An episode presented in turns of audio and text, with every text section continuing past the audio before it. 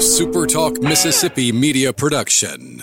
Howdy, howdy, it's Rhino here, and I wanted to say thank you for listening to Middays with Gerard Gibert here on SuperTalk Mississippi.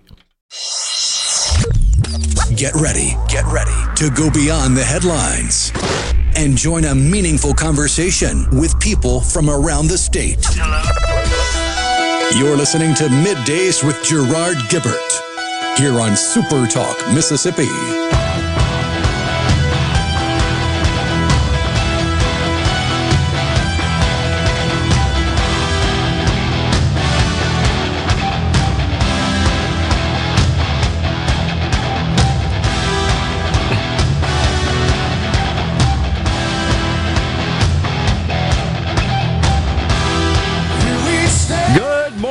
Everyone, and welcome to Midday Super Talk Mississippi. I'm your host, Gerard Gibert, along with Rhino in the Element Wealth Studios, guiding you through the middle of your day with facts, fodder, and fine music on this. Friday Eve. Indeed, it is. Yesterday, the Democrats who have struggled to define woman celebrated International Women's Day by awarding the Courage Award to a person who's not a biological woman. Are we surprised? No. I mean, Bruce Jenner won Woman of the Year. Unbelievable. It's been a couple years now, but Well, shouldn't happened. we, shouldn't we just cancel International Women's Day if we can't define what a woman is? I mean, like, what does that mean? International, we can't define it day. It's a thought. Can it get any nuttier than this? I mean, honestly, don't tempt them. it's a hold my beer sort of deal, isn't it? I mean, it? you saw the pictures of the military personnel wearing the dog outfits. I did. What's that all about? Just saying, it could get weirder. Gee whiz. It's um, International Dog Man Day. It's crazy. It's wackiness. On the program today, Dr. Joe Johnsey, Chief Medical Officer at Relias Healthcare, will join Dr. Eric Jordan, Site Medical Director with Forrest General Hospital down there in Hattiesburg. Site Medical Director of the Emergency Department, by the way, at Forrest General. They'll join the program at 1105. We'll talk about the current state of healthcare in Mississippi and the work that Relias has been doing uh, vis-a-vis emergency operations, emergency room operations. And then at 1205, the Lieutenant Governor of Mississippi, Delbert Hosemann, joins middays. It's deadlines down there at the legislature, doing all kind of stuff. And we'll discuss all the high-profile legislation. We're hard to believe, almost done. Um, we got to get the appropriation stuff done. That's next on the agenda. No action yet that I've seen from the governor with respect to HB 401. That, of course, is my least favorite legislation of all time. The one that uh, basically puts a big old sign on the state of Mississippi says closed for business. That's my take on it. That's the one that would restrict the sale of new vehicles in the state to only those brick and mortar independently owned dealerships with physical locations, of course, in the state. Is that one that we're talking about? Not not crazy about that. So we got that going on and, and a lot of other stuff as well. Yesterday we talked extensively about the extension of postpartum coverage under Medicaid from the present two months to 12 months.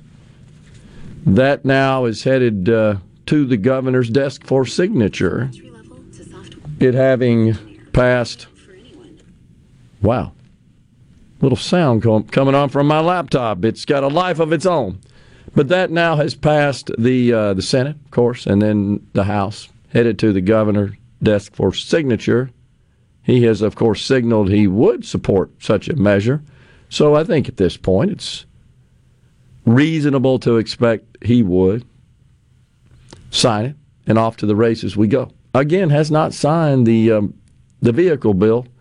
The ballot initiative is another one that is a bit perplexing, and I'll ask the lieutenant governor about that one as well.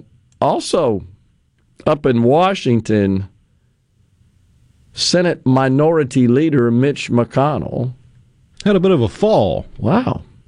Hospitalized after a fall, and he was at a dinner, a private dinner in D.C. No details at this point as to the extent of uh, Minority Leader McConnell's injuries that I've seen. I haven't seen an update on it. That happened last night, Wednesday evening. It was a, pri- a private dinner at a hotel. Apparently, he tripped, is what's being reported. He is uh, 81 years old. Body doesn't bounce back quite as quickly when you're that old. That's exactly right. And he. Facts of life. I didn't realize that he had polio. Did you know that? As a young child. I want to say I remember hearing that somewhere. And also had um, like triple bypass surgery. Yeah. As well. But he's 81 and still kicking. You know, in general, looks to be in reasonably good health for a man his age, I would say. Certainly seems to be more mentally cognizant than the guy in the White House. I just find him funny because he has a whole wall in his office devoted to negative portrayals of him in media. Mitch does? Oh, yeah. I didn't know that. He relishes it. That's awesome. Well, I would say his stock went up with me a bit upon learning that. That's pretty cool. Hmm. Adidas, you know who those guys are, don't you? Oh yeah, they make the them, three stripes. They make them sneakers and all other stuff. Yeah, they got 1.3 billion dollars of inventory they are unable to sell. That being the Yeezy sneakers.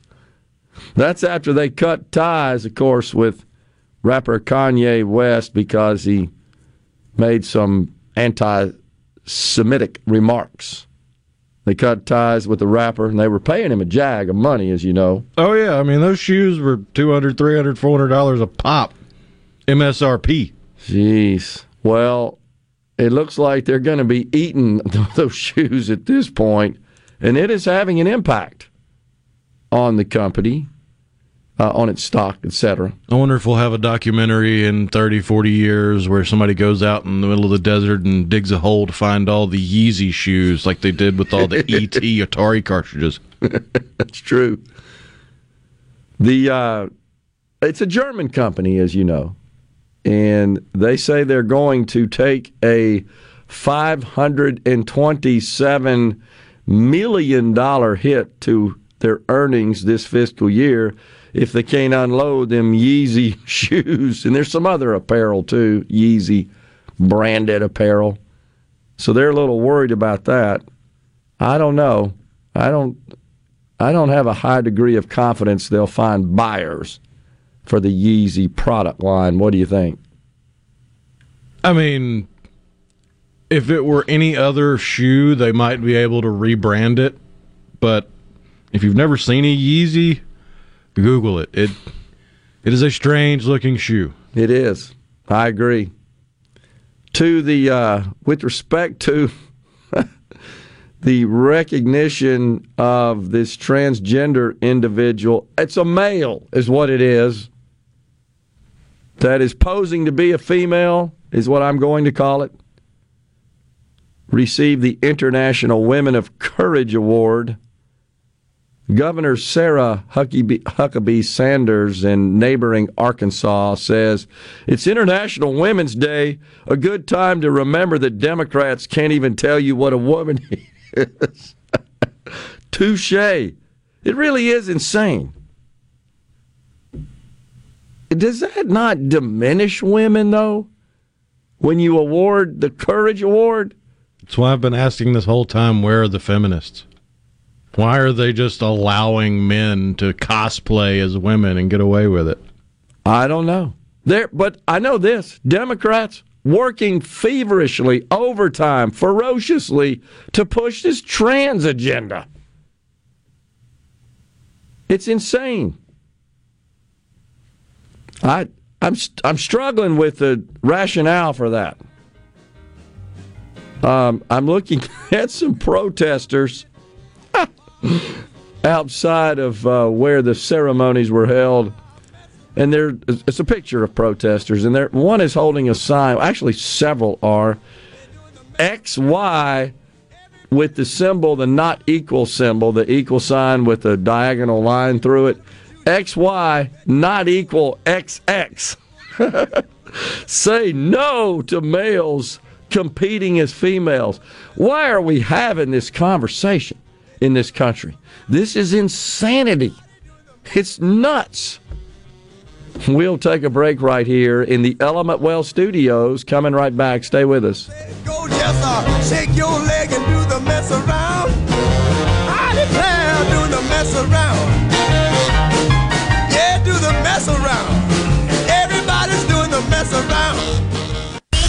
Middays with Gerard Gibert. Let's do this. On Super Talk, Mississippi. Let's go.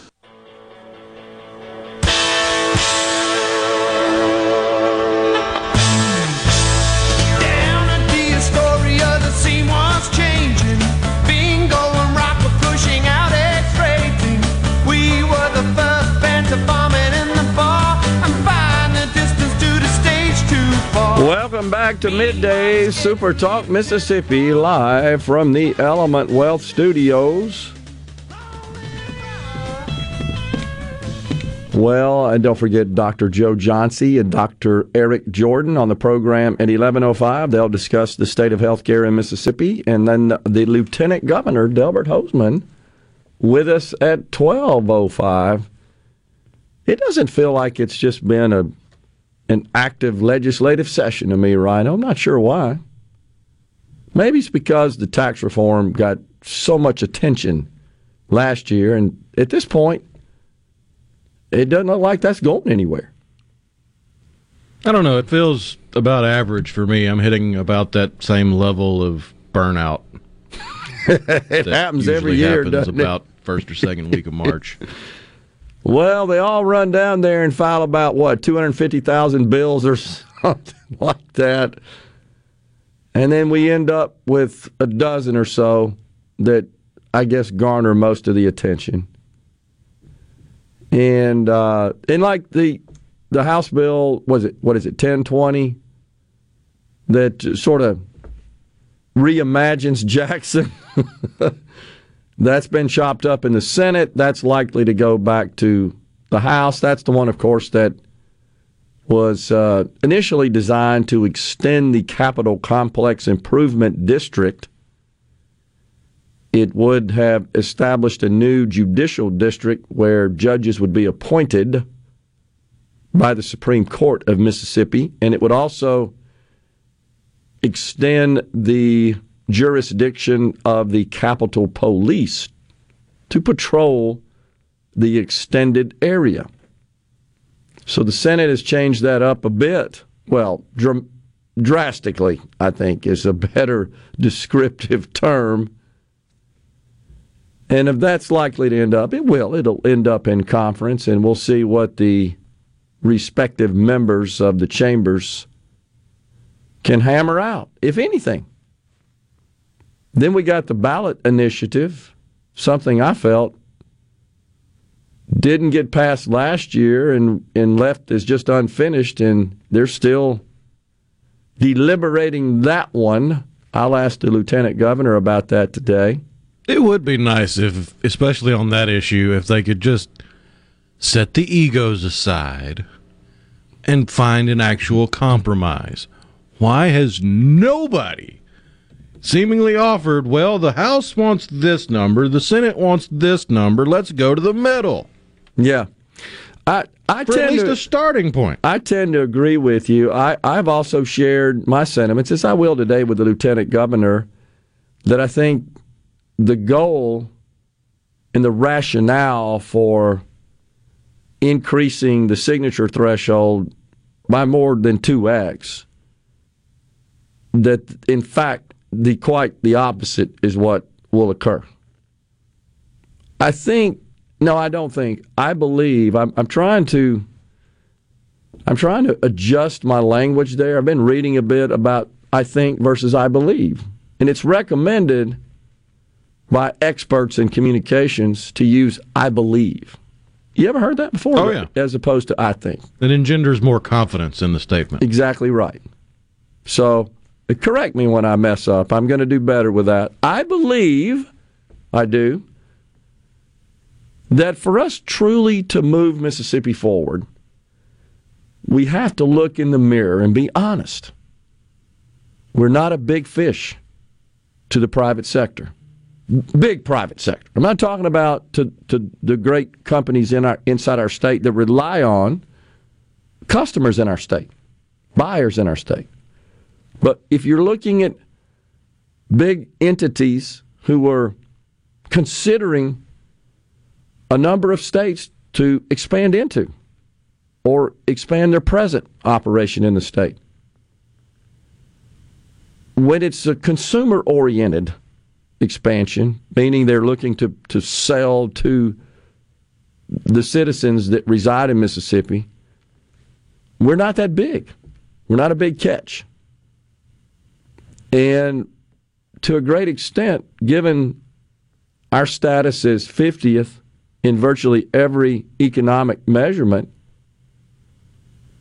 we need them worse than they were they need us. And I think we should we should have an eye on that in policy making. Now I know where the governor stands on this. I've talked to him about it. He gets it. He realizes that. He wants to make Mississippi the best state. He said it on the campaign trail, and I believe he's held fairly closely to that commitment. He wants to make this the best place to set up shop, to create a business, to expand a business, to invest. And and um, I, he sees that as the proper role of government is staying out of the way. So I applaud him on that, and I'm with him on that. But I don't feel like that the members of our legislature quite understand that we don't call the shots. We don't have the stroke that we'd like to have. We don't. We got to do it better than, than many of the other states that do have more to offer. We're getting there. We're making progress towards that. But in the meantime, we got to be a little hat in hand. And that's why I rail on this vehicle bill. I just think that sends the wrong message there. I think there's a whole new industry that's around the corner because I think there are many entrants, well funded organizations that are going to dramatically disrupt the vehicle industry. We already have a pretty good reputation there. Let's keep it going. And I, that's why I think that we should be uh, more realistic about just where we stand. Uh, not by any stretch am I trying to be critical of our state. I'm just messaging reality. I love our state. I chose to start my business here, build it here, raise my family here, because I enjoy the quality of life and the lifestyle. That's what we have to sell. And we need to continue to promote that and sell it as an asset because it, it, it is. It's a benefit, it's a differentiator. And when, whether it's consumers or large companies, when they're making decisions and the decision is between op- various options or among options, you start looking at the features benefits as we call it in the IT industry the feeds and speeds what how we describe technology what are our feeds and speeds versus the other states we have so much to brag about so much to boast about so much good. But but at the end of the day, we we need them, the the bigger uh, entities, more than they need us. They have choices. We have to be aware of that and factor that into our policy making. It's absolutely true. Thomas has already sent about four or five hundred texts this morning, I think, in the 30 minutes we've been on. What'd you say about Medicaid expansion here? I have to scroll backwards on the C Spire text line. What did he say here? So if we agree Medicaid expansion or post postpartum won't fix health care, why pursue it and only to continue to add to the problem? If hospitals knew no one was going to cave and send them more money, wouldn't they likely start working on solutions? Can it be argued that the prospect of more welfare is what's keeping the core issue from being addressed? No. You're once again missing the point totally, Thomas, is that until we change EMTALA and until we're willing as a society, repeal EMTALA, and until we're willing as a society to say, I'm sorry, if you can't pay, you have to die. And that's what it, it appears to me, Thomas, that's where you stand. That if they can't pay, sorry, you don't get service. The typical business does that. We're not likely, for example, Rhino, to, to air advertising on this network if they ain't paying their bills. Won't work. Hospitals, on the other hand, say, You're sick, you can't pay, we'll still take care of you. Happens every day across the country. That's the dilemma. That and when you're talking about the amount of money involved, it's the same as walking on a car lot and going, I think I'll have that one, and just hopping in and driving off. It's true. Yeah. You don't. You can't pay. Okay. Well, we'll cover it. No problem. That so that's the distinction that it's the 800 pound gorilla in the room, as they say, metaphorically. That it doesn't seem like that enters into the conversation. Uh, Mo says, I just tuned in. I've been working on the farm this morning. What is Thomas complaining about today? How much uncompensated care is actually life saving? Okay, so Thomas, you're saying if it's not life saving, we don't need to provide it. What you're missing out on is the amount. Coming right back.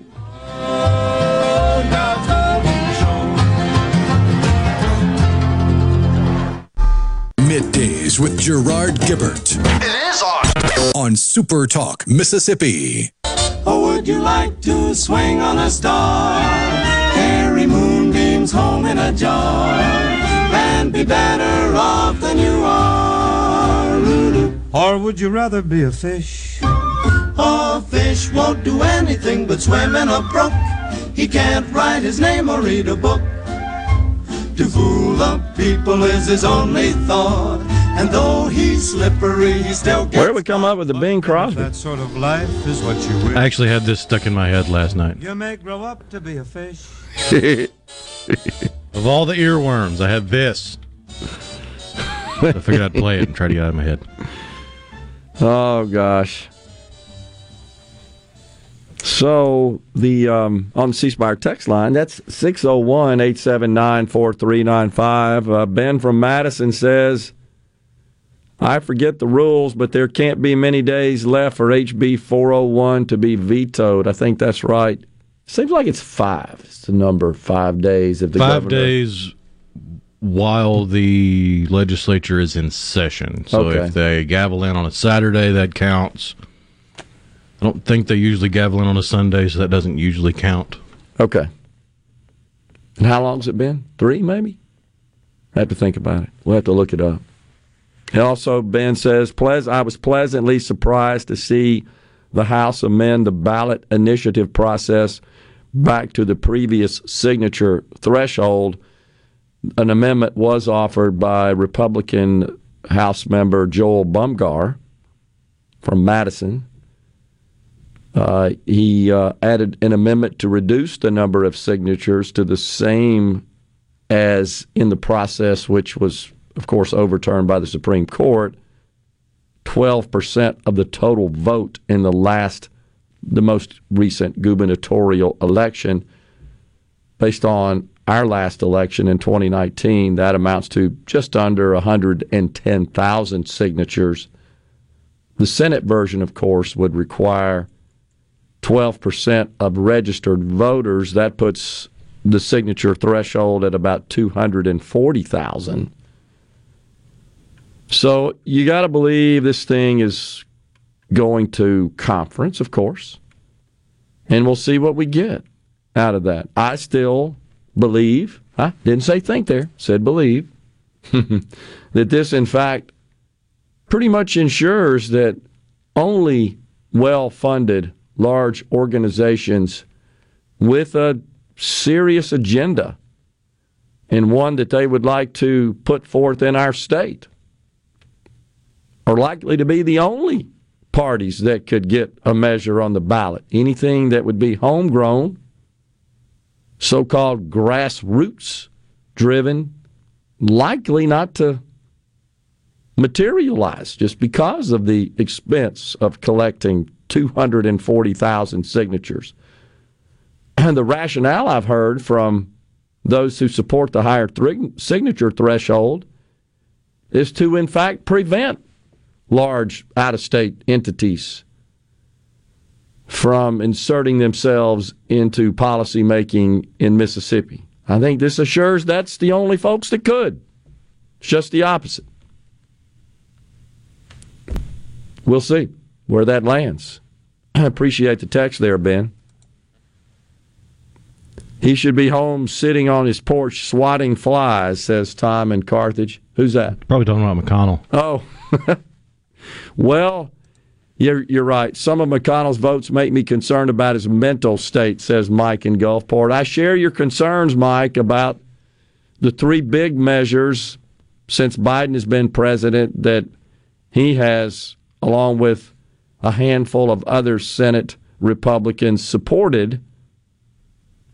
That being the infra, by so-called bipartisan infrastructure bill. How's that going so far? How's that working out? Infrastructure seems to be crumbling still. Yeah. Inflation still seems to be uh, sticky. Well, the omnibus bill that um, would spend 1.7 trillion of discretionary funding to keep the government going. Again, a situation just before Christmas where Republicans peeled off and supported that. Mitch McConnell led that group. And then the other one is the CHIPS Act. 18 or so Republicans, it was either 18 or 19, once again led by Mitch McConnell. He headlined he headlined the group of Republicans on all three of those measures. We shared with you a couple of days ago that the CHIPS Act's got all kinds of strings attached. Are we surprised? Those include the provision of child care by any organization that would apply to receive the government grant money. They've got to provide all sorts of federal government approved child care to their workers. They've got to comply with and pay union wages to many of their workers. They've got to share their profits with the government. If that ain't, that's not only socialism, that's more looking like fascism, is it not? It's definitely approaching it. I mean, in in the context of the more classic definition of fascism, where where government essentially commandeers private sector organizations for its benefit. When you're sharing profits, that seems like fairly blatant, as an example. So that's disturbing. But yet we had 18 Republicans join Mitch McConnell in supporting that measure. Now we see what it's all about. I'm not sure any of these companies will participate. The idea, of course, was come on over here back to the country and leave China and make those chips. That was the idea. Noble thought. We saw the We saw the liability and the threat to the nation during COVID when China shut many of those factories down. It seemed like all the various product shortages we were experiencing as consumers, from consumer electronics to automobiles and just appliances. Remember, the, the shelves were bare. And it was like uh, a, a, almost a cut and paste refrain. We can't get chips. That's all you heard. Can't get whatever you want because we can't get the chips. They're all sitting here in the factory waiting for the chips. And then we realize wait, all the chips, or many of them, are made abroad in the Pacific Rim. Many, of course, in Taiwan. That's why China's got their eye on Taiwan. But all the shutdowns uh, during COVID pretty much put the chip makers out of business, and that re- resulted in massive supply constraints. So those zany members of Congress come up with this idea well, we're just going to give these chip manufacturers $500 billion to build factories domestically. Oh, by the way, you're going to have to pay union wages for every worker, basically be in compliance with prevailing wages uh, that you see in, in federal contracting union. You're going to have to provide child care to your workers, and you're going to have to share your profits. Unbelievable. So basically, those chips are going to cost an arm and two legs. Correct. So, which uh, brings me to Joe Biden's proposal, his budget proposal. Not only does it include a raft of new taxes, increased taxes, he's also calling for an increase in pay of federal workers. Seem to recall it's 5.2% is the figure that comes to mind. That's the, the amount by which he wants to increase pay to federal workers. He wants a 28% corporate tax rate. That's well above the 21% presently in place. Of course, who pays for that? You and me. He wants to seek he, he seeks to reduce the incentives for companies to book profits in low tax jurisdictions and raise the tax rate on U.S. multinationals' foreign earnings from 10.5 to 21 percent. Who pays for that? And of course, he wants those coveted 2021 COVID child care and child tax credits going to lower income families. He wants that. Um, he wants to increase funding for child care and early childhood education by $22 billion. That's up 10.5% from the 2023 level. He wants to um, hike defense spending, but he wants to kind of quell it to the single digit level. He wants to eliminate all sorts of other tax benefits for research and development, which just means less innovation, less capital formation, more inflation. Of course, this is um, this is the left wing dream that won't materialize. Thankfully, because we do have a Republican House that has made it clear they won't support any of this. None of this will happen, but it's an idea of what they want that we should be concerned about. Coming right back. Stay with us.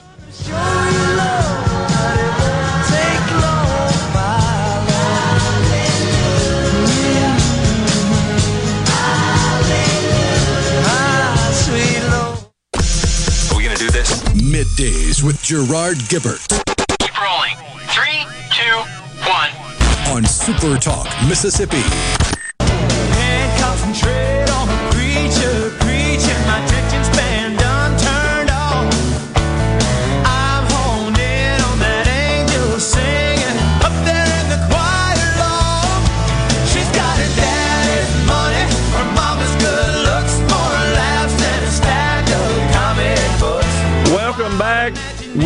In the Element Wealth Studios. It is a Friday Eve.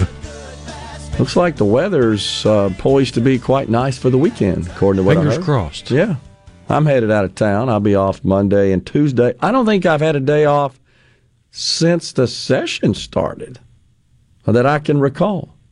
I have to go back and check. Be good to recharge. Yeah, a little bit of that need. I mean, it's it's fine, but um, my daughter's on spring break and going to take her on a little vacation. That's always fun. Yeah, a teacher, you know, in the spring break. It's it's hard to believe. It's already spring break. Incredible. Or the beach is closed for COVID, or wear a mask on the beach. Isn't that what the the mask Nazis were saying back when DeSantis opened the beaches during the COVID era? It's a super spreader. They're all going to die. Gina Mendenhall says, good old Wicker voted yes on that also. It's the elite agenda, not Democrats versus Republican. The senator, unfortunately, the senior senator from Mississippi did support all three of those bills. The uh, talking about the bipartisan infrastructure bill, which is just chock full with all sorts of Green New Deal stuff and and uh, social justice efforts and requirements, and then the the Chips Act and the omnibus spending bill. Can I claim low income folks as dependents on my 1040 tax form? Says Mike from Grand Bay, Alabama. I wouldn't try that. Uh, Biden just seems to want socialism, free education, K college, free Medicare for all. Just frustrating to me, says Mike in Gulfport. Yeah, it, it is frustrating. And again, you get a glimpse of what they truly think. There's no mention of any sort of spending cuts. Their idea of spending cuts is price controls in Medicare. We're going to force the, the pharmaceutical companies to sell us certain drugs at a dictated price. That's how we're cutting spending. What they're not telling you is that, well, what if the drug companies say, okay, we're not selling them to you? And those on Medicare don't get those treatments, don't get those drugs, those therapies, and they therefore don't get their illnesses treated. These are older folks. Maybe that results in shorter lives. It would result in shorter lives, pain, suffering, etc. He doesn't. He doesn't discuss that side of it. Just unbelievable. He says his his agenda, his budget, I should say, would cut the national deficit by almost three trillion over ten years. Here's the problem with that. If you just look at it strictly from a mathematical perspective, which makes assumptions about the revenues tax increases will produce. You assume the spending is either fairly constant or declines as a result of Medicare pharmaceutical negotiation. Those are flawed assumptions right off the get go. You start trying to project revenues, I can just tell you, that's just a joke, honestly. Because you think, well, you see, if we raise the tax rate from this level to that level and just put that on the same amount of revenue, that equals this much more taxes. That ain't how it works, ever. I wonder how much revenue Adidas projected on their Yeezy line. There you go. That's an example. That's a great example. So there there's so many guesstimates involved in those projections, especially over 10 years. Like who the hell can figure out what we're even going to be selling 5 years from now? With the incredibly rapid cycle of innovation, new products, old products not being consumed anymore, constant, and a whole panoply of new services that we can't even dream up. So, how the heck can you project revenues on that? We'll plug in this tax and that tax and this many billionaires times this tax and unrealized gain, because that's in there too, of course. They're back to that that issue where they want to tax you even if you didn't sell anything. You you actually incurred no gain, but on paper it went up. You got to pay taxes on that paper increase of the value of that asset. That's just wealth confiscation. It's never worked. It's been a dismal failure in every nation where it's been tried, but yet he's pushing for it again. And again, the trained seals will just lap it up. Yeah, let's go after the rich people. Make them pay all the bills. Not me. I don't want to pay anything. Give me more benefits. Give me free child care, free education, free health care, free this, free that. Next thing you know, they'll be paying you to buy an electric vehicle based on their radical ideology. We're taking a break right here. We've got the news coming your way, and then Dr. Joe Johnsey and Dr. Eric Jordan. Stay with us.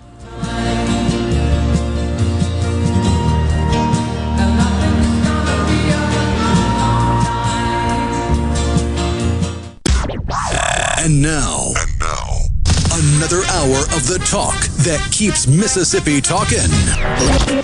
Middays with Gerard Gibert Begin your transition now. Now on Super Talk Mississippi.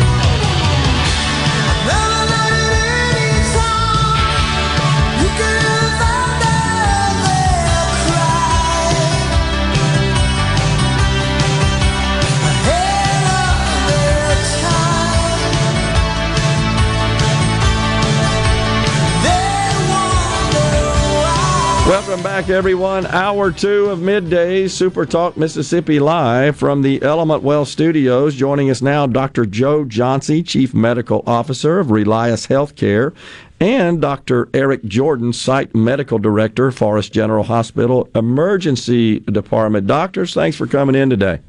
Thanks, for having us. Yeah, so uh, first, uh, Dr. Johnsey, tell us about Relias Healthcare. I read a bit about your story. It's fascinating. Yeah, uh, we're uh, one of the fastest growing companies here in the state. Uh, we provide medical services uh, with a number of hospitals uh, all across the state of Mississippi.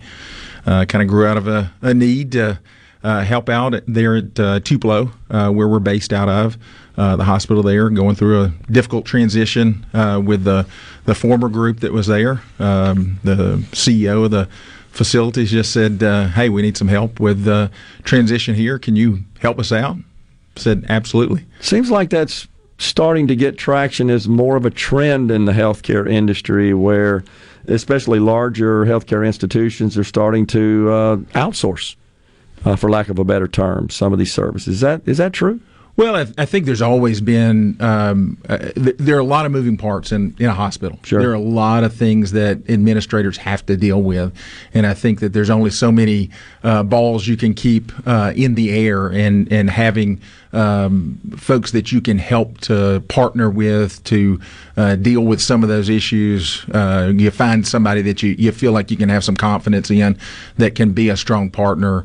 Uh, that's who you want to you want to work with, you want to associate with, and, and deal with those issues uh, where you you need to, to find somebody to, to help manage part of that operation.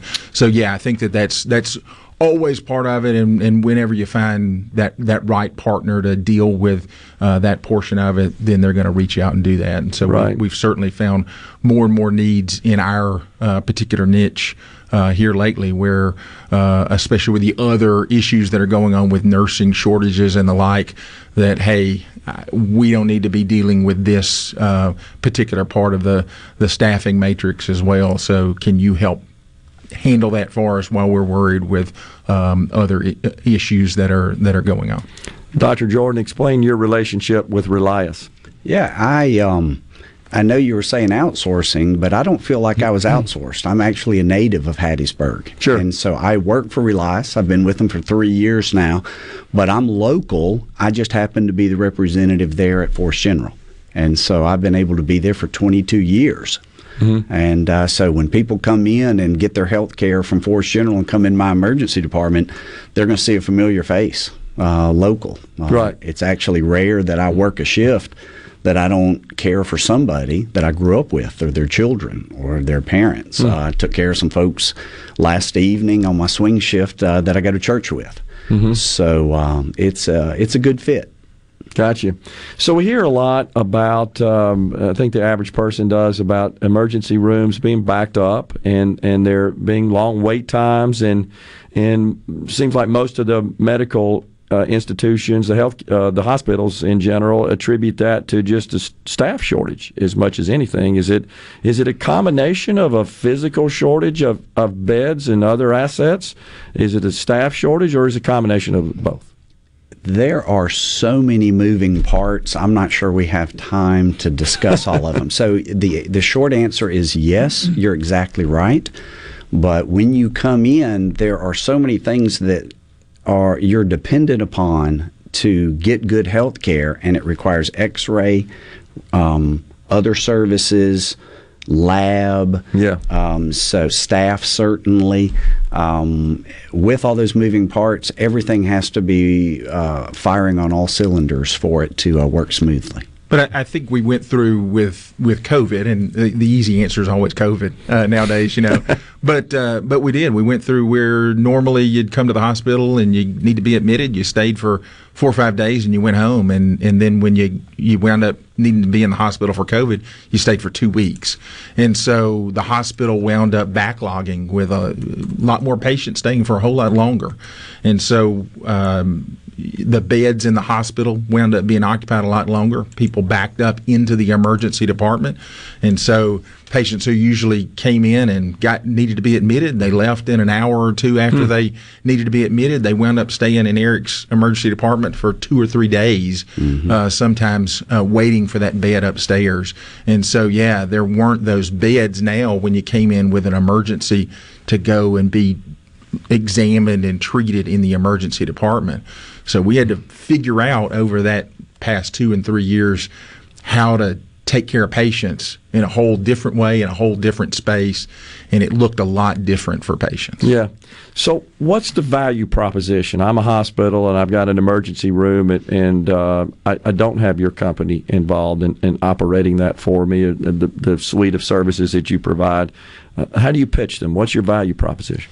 Well, I think we're we're we're not a one size fits all, and so that's that's the big thing that we want to say is you you've seen one emergency department, you've seen one emergency department, and so the one solution that somebody might bring is probably not going to be right for your your hospital. And so we want to come and learn about your emergency department. We want to come and learn about what Eric knows about his hospital that he's been at for that long, and we want to adapt and we want to we want to um, evolve to what um, is is going on. We want to evolve to the pandemic that has changed the way we practice medicine. Uh, we want to uh, now say, okay, I know we used to take care of this in this particular space, but now we're going to have to take care of this in a chair in the waiting room. And so let's do it differently. And I know we're used to taking care of this with a with a doc in this place, but now we're going to have to uh, use the rest of our team, and our nurse practitioner is going to have to stretch their skills to the top of their licensure, and we're going to have to adapt and evolve. And you know, maybe you're in a small rural hospital somewhere, and, and you can't afford to have the physician be there in person. So we're going to have to train up a, a nurse practitioner or a physician assistant, get them some better skills, and we're going to have to work remotely with a physician to help back that person up. And so Yeah. that's what we're ready to do is to say, give us your problem, and we want to come up with a solution to fit what that problem is. Healthcare, of course, like everything else, uh, is highly specialized, and it's um, there are a lot of moving parts, as you as you say, and uh, the human body is complicated. How how do you accommodate all the possibilities that might show up in an ER?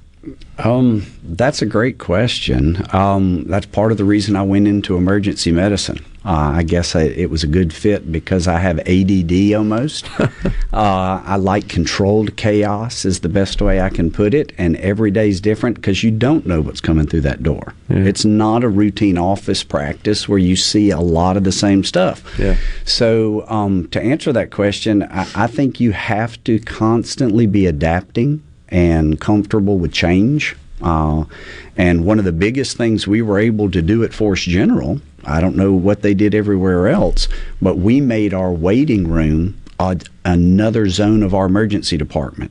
And Well, I heard you just say you might be treating somebody in the in- chair. That's exactly right. Instead of acting like it, usually you would check in if there wasn't a room in the back you sat in that waiting room however during covid and with this crisis we ended up treating that just like another zone in our emergency department and put a provider out there started working to get labs done did x-rays would send them to the x-ray department and have them come back to the lobby because there still wasn't a room and then calling them back into a different room when we got all of their results and that way we were still able to flow and accommodate people and render care right. uh, with limited space Wow, awesome. So, it, it looking at your um, your history there, uh, doctor, it's, it seems like you've had a very positive tra- trajectory of growth. I mean, it's really exponential. Uh, Dr. Johnsey, do you anticipate that that's going to continue? Well, I, I, I could never have imagined that we'd be where we are today. So I, I, I don't know that I can imagine what, what tomorrow will bring. Sure. I, I, we're ready for whatever the next challenge is. I certainly think that when you're facing some of the crisis that some of the facilities, especially in our state, are uh, facing, they're going to have problems and they're going to need uh, innovative partners to come bring solutions to, to try and solve those those crises. So um, that's the right recipe for, Yeah. for us to be there. Yeah. So yeah, I would predict that uh, that we're going to have a lot more people that are that are knocking on our door. Is, is the focus presently, though, on providing these services uh, for ERs, for emergency room operations? Emergency departments, Yeah. uh, uh, hospital inpatient services, and uh, and anywhere else uh, Okay. that, that that folks uh, see the need. Uh, do you want to hang around through the break and and uh, help us understand sort of the state of healthcare and healthcare delivery in the state of Mississippi right now? It's a hot topic, as you know, uh, across the country, not just in uh, the state of Mississippi. If you guys can hang around, we'll we'll talk about that further. Be happy to. We're in the Element Wealth studios. We're coming right back. Stay with us.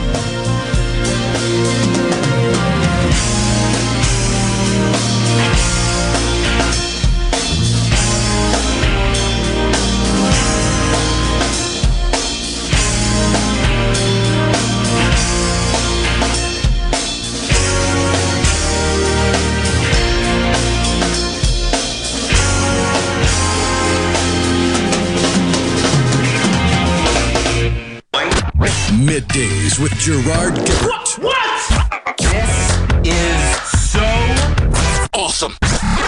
on Super Talk, Mississippi.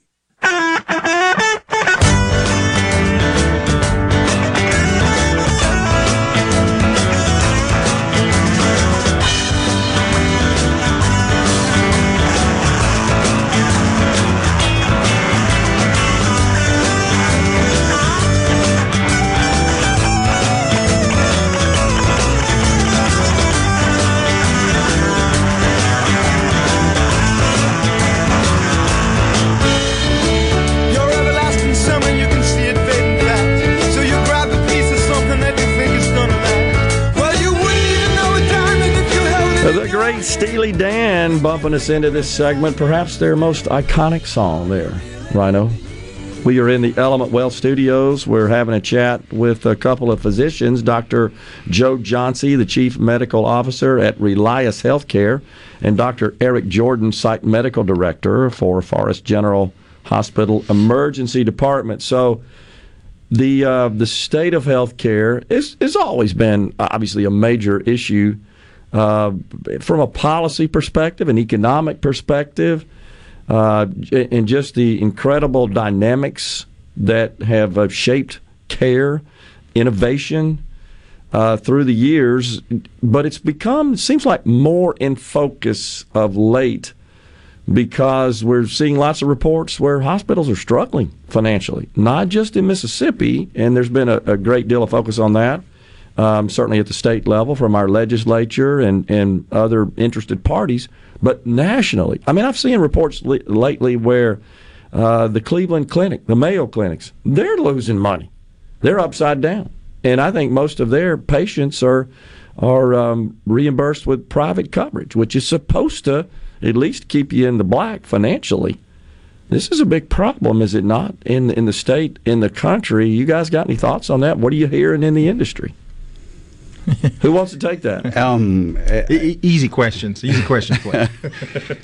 Uh, I don't. I'm not sure what the right answer is unless our insurance companies have s- cut uh, so much on what they pay for that it is uh, it was so lean before the pandemic that coming out of it, there's just not a way to turn a profit. Um, I understand that they're in business to make money too. Uh, they're also supposed to be in the business of providing uh, insurance for people's healthcare needs, and maybe there needs to be a focus on that and uh, some legislature work that gets us better reimbursement for these hospitals to survive, providing these same services. It's it's a unique uh, it's unique to this industry, is it not? That there's another party paying the bills for the most part. You, the the customer, um, which is essentially the patient, uh, equivalent in in a, a no, another business or another style business with a, of a different model. But in this case, you've got a third party for the most part that's paying the bills.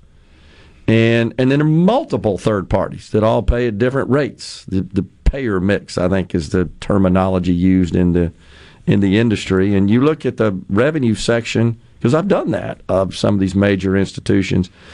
It, it's complicated, it's perplexing, and it you makes you wonder how do they fit all that together to make ends meet. Yeah, the way we came about with the economics of healthcare is is really um, uh, confusing, and no other industry faces it the way that healthcare does. And if anybody, I, I mean, you know, you, when you you wind up seeing your hospital bill, and you, if you look at what the charges are, you get you, you get uh, induced another heart attack after you get treated for the one you came in for, thinking that's what you're going to wind up owing. Yeah. Um, and and everybody who's submitting those charges knows there's no way in the world I'm getting anywhere close to you know 25% of what those charges are uh, from from anybody the insurer or the patient or anybody whatsoever. But uh, we wind up because of this weird system that evolved in healthcare we have to submit these trumped up charges um, to the to to generate the bill to begin with to then have them discounted 75 80 90 percent to wind up getting to actually what we're going to collect in the end.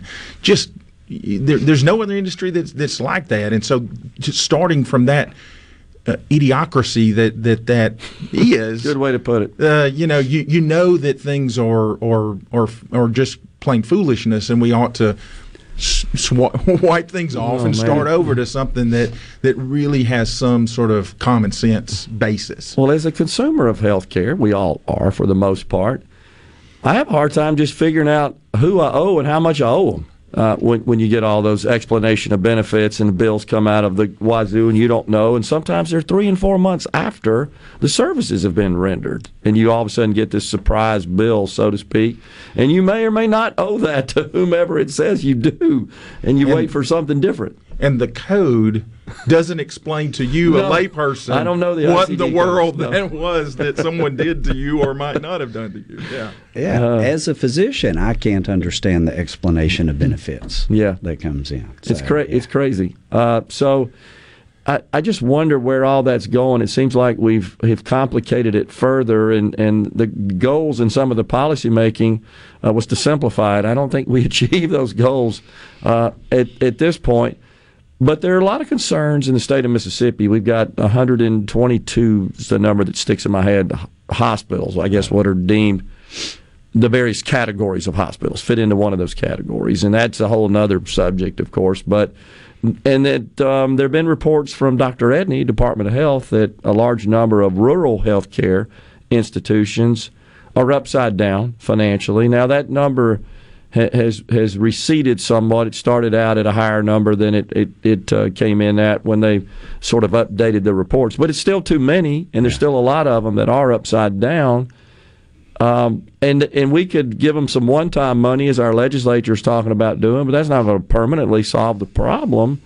We have a lot of un- unreimbursed and under-reimbursed services. At the end of the day, we're going in that direction on the revenue side, and on the expense side, you got a shortage of labor, which is driving those costs up. I mean, this is the economic dilemma, is it not, in the healthcare industry? Yeah, and, and we, we just gave it a shot of adrenaline through COVID on that expense side for sure. uh, to say that uh, you know what was already a, you know it was a it was a grocery store margin kind of game to begin with, where where these hospitals were eking out three percent margins maybe to then try and reinvest in facility uh, renewal. Uh, and and now you you you close that or you flipped it into into negative margins real quickly, and then you you went through the the the the COVID surges, and you had labor rates that doubled uh, for these places, and man, there was no way they could ever cover that uh, sort of thing. So yeah, they they struggled. Whatever reserves they wound up having, or whatever tax base they could tap into, just got obliterated very quickly for those small hospitals that never had much in the way of, of some sort of a, a reserve. So those are the ones that are going to to go away. And the sad thing is, those rural hospitals, those really small hospitals, they're in the really small towns, and they wind up representing usually the largest or second largest employer for that community. Right. And so on top of providing health care for that that community that probably doesn't have another place to provide health care, they also provide a large number of the jobs for that community and the good paying jobs for that community. So the ripples of what uh, a, a closure of that hospital have, yeah, directly on health care, but they're going to echo for uh, a lot of other people as well. Well, the obvious way to to resolve the the uh, personnel shortage is to get more people in in the industry in the practice of medicine. What are you hearing from from young folks? Do they have an interest in this, uh, or are they seeing all the problems and saying saying I think I'm going to choose another career path? I, I think you see people that are still interested in the in the uh, in the industry. Okay. I, I've, my, or my oldest medicine. I my, mean, my oldest child is in is entering nursing school, Okay. so I I don't think that it's it's that. I think that uh, the idea, unfortunately, of, of sticking to Mississippi is is we're still having the the brain drain Yeah. uh, uh, out of Mississippi, unfortunately, and and we've got to stop. Uh, that leakage of the best of Mississippi outside of Mississippi. Couldn't agree more, and that obviously doesn't apply just to to healthcare um, as a um, just a practice area, but it's really across all the various disciplines. We we've got to do the same. We've got great universities and college that turn out fantastic talent, but also often they either don't want to stay here when they graduate, or we don't have a place for them. That's right. Yeah. And uh, the the more we can retain them, I think the better off the state would be overall. And it, again, it doesn't matter what the, the area of practice is or the profession is uh, in general. Uh, are you concerned, uh, either of you, that we are going to see the imminent closing of some of these rural hospitals in the near future? I mean, Dr. Edney seems to think it's imminent. I, I, I think it is. I think we're going to see a number of those hospitals in the next 18 months that, that will no longer have their doors open, Yeah. unfortunately. hate to see that because they're they're like you said there there are a lot of um, byproducts, negative byproducts of a closure of a healthcare institution. Besides the rendering of care, of course, they're often the largest uh, employers in the area, and they do a lot for the community as well. They're they're usually good co- community stewards. Of the hospitals in these areas. Sure. So, appreciate you guys coming on. Uh, enjoyed the conversation. Thanks. Thanks so much. Yeah. Thank you. Coming right back in the Element Wealth studios. Stay with us.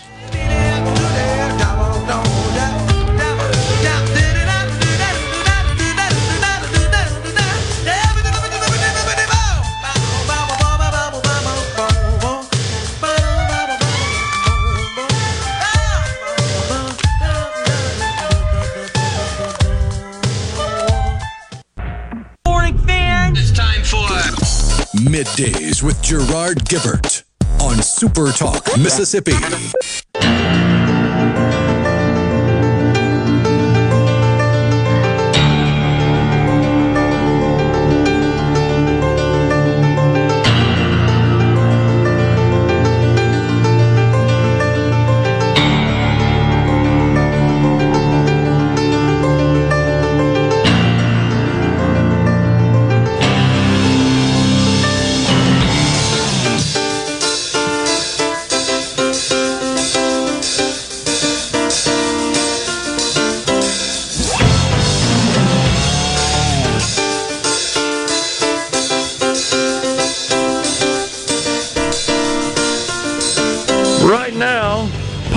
Video time. Remember that?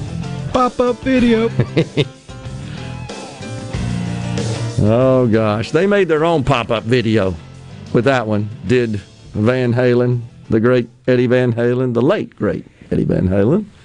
We are back uh, in the Element Wealth studios. We've got Lieutenant Governor Delbert Hosemann joining us in the studio at 12:05. Looking forward to that conversation. So, yep, the Biden budget. Uh, big article in the Wall Street Journal just released concerning the Biden budget. And guess what he wants to do? Tax you, tax you, tax you. They love taxes, don't they? Tax, tax, tax. This idea that by raising taxes, he's going to cut deficits by 3 trillion over 10 years. Please tell me no clear thinking person believes that garbage. Never happens. He says that wow, that the 6.4 trillion that the White House expects the federal government to spend this year is what's in the budget. Golly, that it would reduce the federal deficits just reading here by nearly 3 trillion over the next decade. Just not buying it, Joe. Go shovel that garbage elsewhere. And of course, he says that um, he's he's, po- he's posturing somewhat here, Rhino. I think for this showdown on raising the federal debt limit. That's a lot of what's going on here. Totally political. Not going to get enacted, but again, it's instructive. And of course, he says he has a plan to make the Medicare trust fund, well, the key Medicare trust fund, which is there are three the one that pays the hospital bills, which, by the way, in 2028, the Medicare trustees, the trust fund report, says that in 2028, Medicare will not be able to pay hospital bills 100%. So we just had a discussion about the economic plight of the hospital industry, the healthcare industry cost rising, revenues not keeping up, Medicare can't pay its bills in 2028 unless something's done. I'm disappointed to hear so many Republicans backing off of the notion of making some sort of spending cuts in the program, mainly by lifting the retirement age, the eligibility age. They got so much pushback on that that they uh, they backed off on it and said, "Okay, we won't do that." So, bottom line is, we don't have anything. We, I've seen no plan, no plan whatsoever, coming out of Republicans to shore up Medicare, shore up Social Security. Now they're and and you got Donald Trump saying, "Don't touch it, Republicans," and you know why he's saying it? So he can get elected. He knows it's got to be dealt with. He knows it. It's, it's just simple math. Too much going out, not enough coming in. Meanwhile, get this, Rhino. This just happened over in France, where you you take uh, leisure time. You have more of that than work. Oh yeah. Even while you're in working prime working age. What are they? Two weeks in the middle of August where the whole thing just shuts they down. They shut the whole country down. What do they call that? There's some some name to describe it. Well, they just voted. The French Senate did to raise the retirement age from 62 to 64. And this is triggered protests. They're out in the streets protesting. What do you mean I can't retire at 62 after working 10 years with full benefits? this is nuts. We have absolutely diminished the value of work in this country and in the world. So we're talking about raising the age here to 70 to try to address the shortfalls, the economic financial shortfalls in Social Security and Medicare. Over there in France, they vote to raise it from 62 to 64. And they pour into the streets. They're oh yeah, you'd have thought they were banning chocolate bread or something. It's incredible. It truly is. This is uh, what the president says about his um, about his plans, his budget. The budget director, Shalonda Young, participated in a conference call with reporters this morning.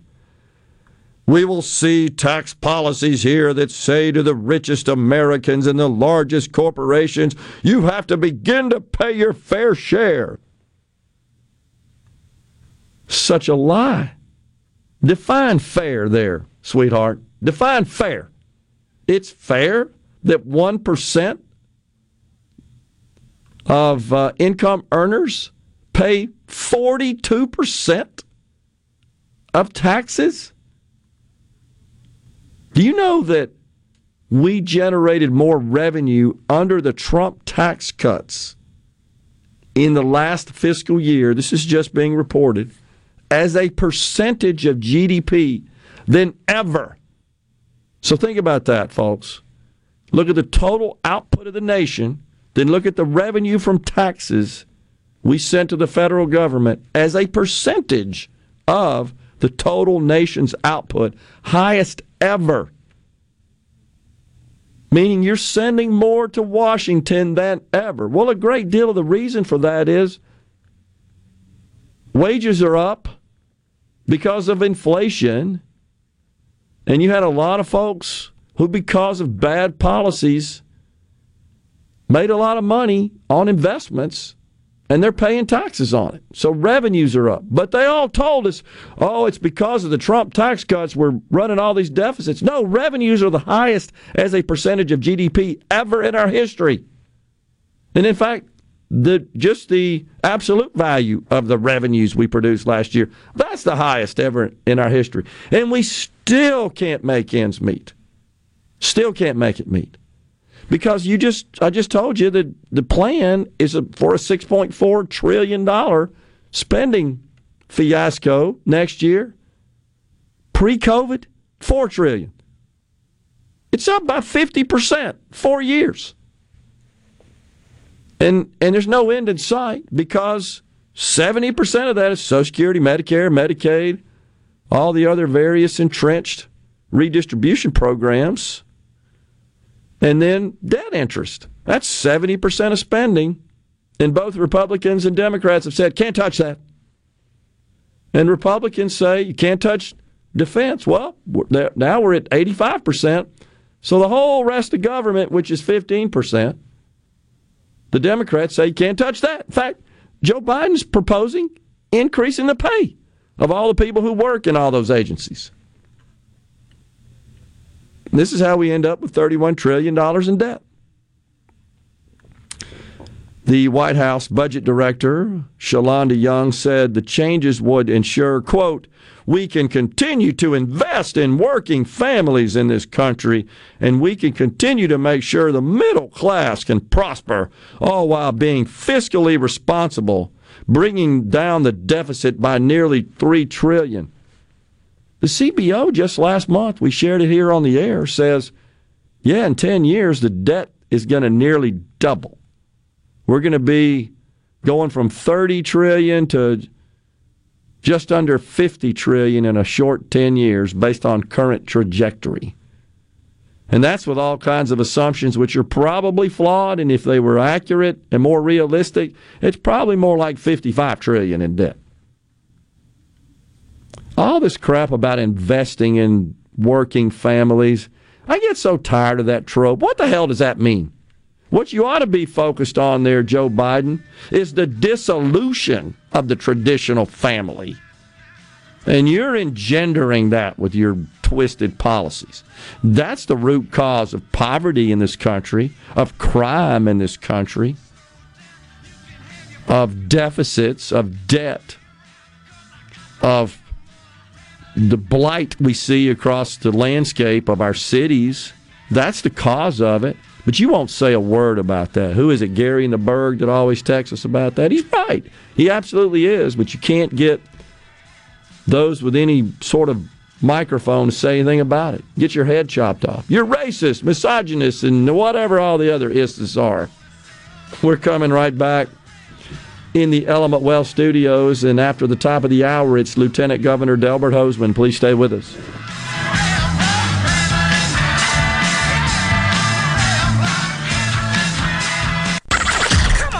Come on. Middays with Gerard Gibert All right, we are back. on Super Talk, Mississippi.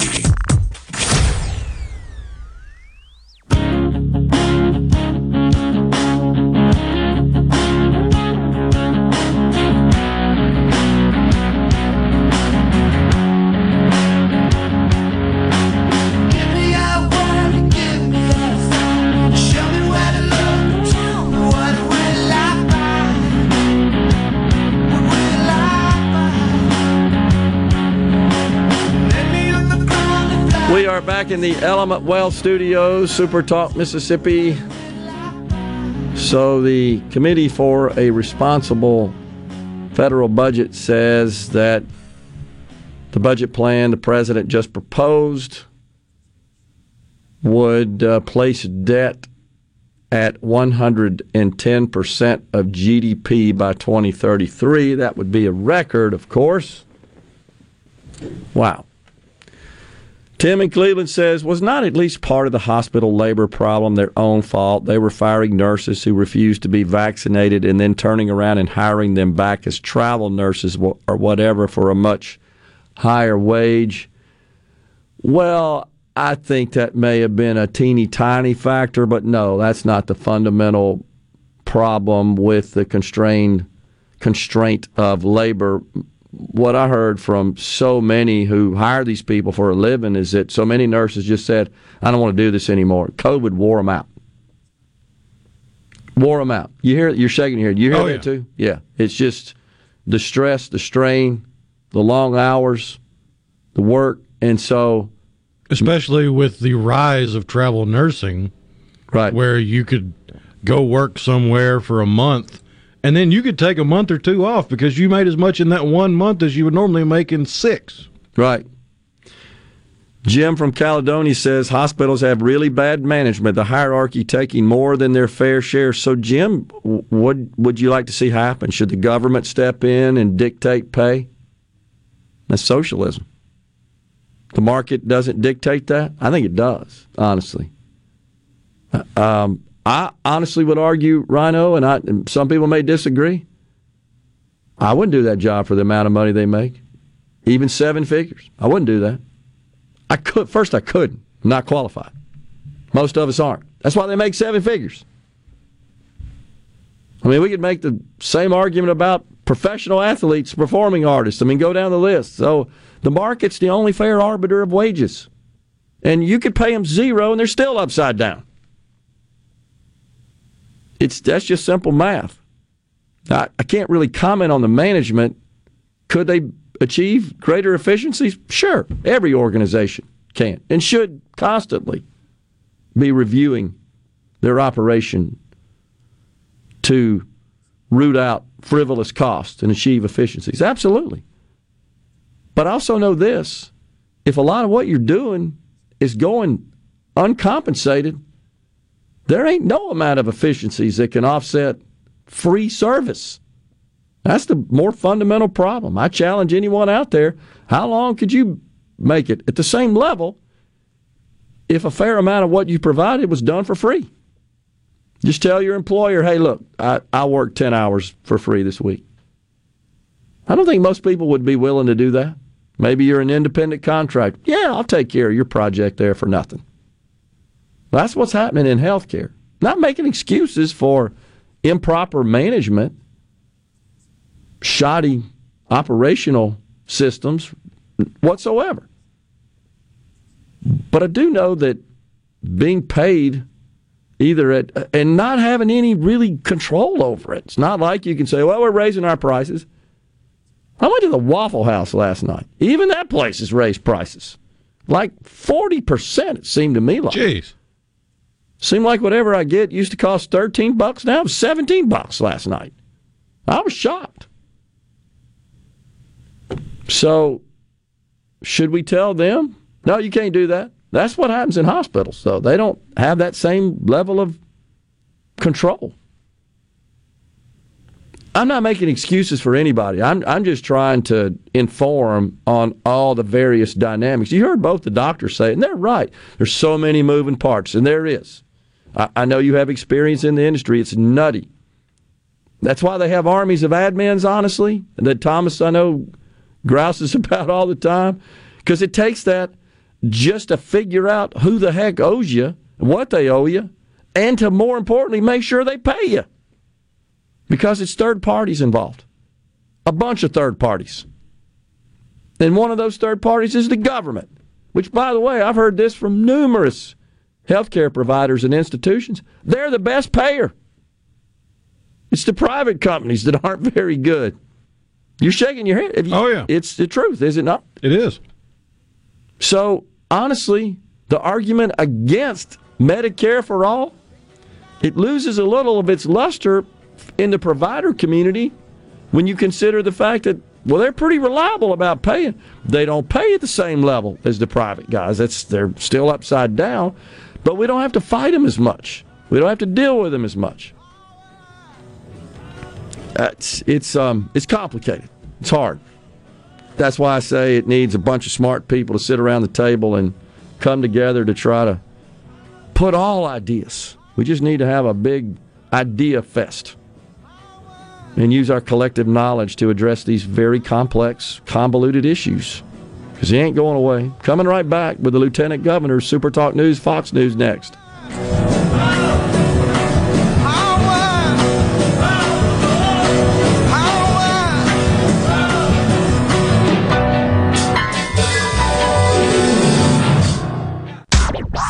And now, and now, the talk that keeps Mississippi talking. That's what I like to listen to. You're listening to Middays with Gerard Gibert. Here on Super Talk Mississippi.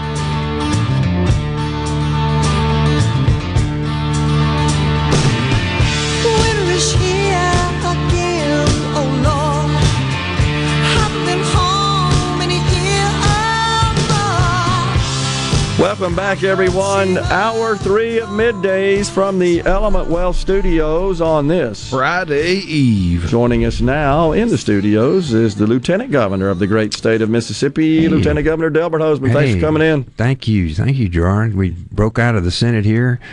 Uh, they're having some hearings, so we broke out here during lunch, and we'll be right back down there. I think uh, next one, I think, is at 1 or 1.30. Been pretty busy lately. It's been really busy and very productive. I mean, we have addressed. You know, used to be the old saying uh, was that oh nobody does anything in election year. Well, that doesn't apply to us, or at least our group. Uh, we have we have been teeing up everything and uh, been really a tremendous session so far. And I'm uh, we're clipping right along. We had our deadline day yesterday. Got most everything back to the uh, that we needed to come out to the House and, and the things that we had to address for them. So now we'll be going to conference on those bills, and uh, we'll now start the appropriations process. And Senator uh, Briggs Hopson will be starting that this afternoon. Uh, he's he's, uh, had a meeting a little bit ago, and now he is uh, whole meetings. I think beginning at two, starting on the appropriation process. So we'll be. I encourage everybody to watch and want your comments and whatnot. Feels like you guys may finish a couple of days early. Planning on it, we, we always try to save taxpayer money. We, we're allocated 90 days. I'm, I'm going to be surprised uh, if we come anywhere near close to that. So we'll uh, we'll cut back on the number of days we're in session and try to do the people's business in a in an orderly and and uh, expeditious way. And then it's uh, off to campaign, right? It's coming yeah, up. everybody goes to campaign. Uh, a lot of our uh, senators, good, thank goodness, didn't draw any opponents and whatever, so they'll they'll have a little bit easier time. But I, you know, being a senator, or, or certainly in a statewide office, but being an, a senator is pretty much a year-round thing now. Uh, most of our people have uh, meetings with constituents about different things.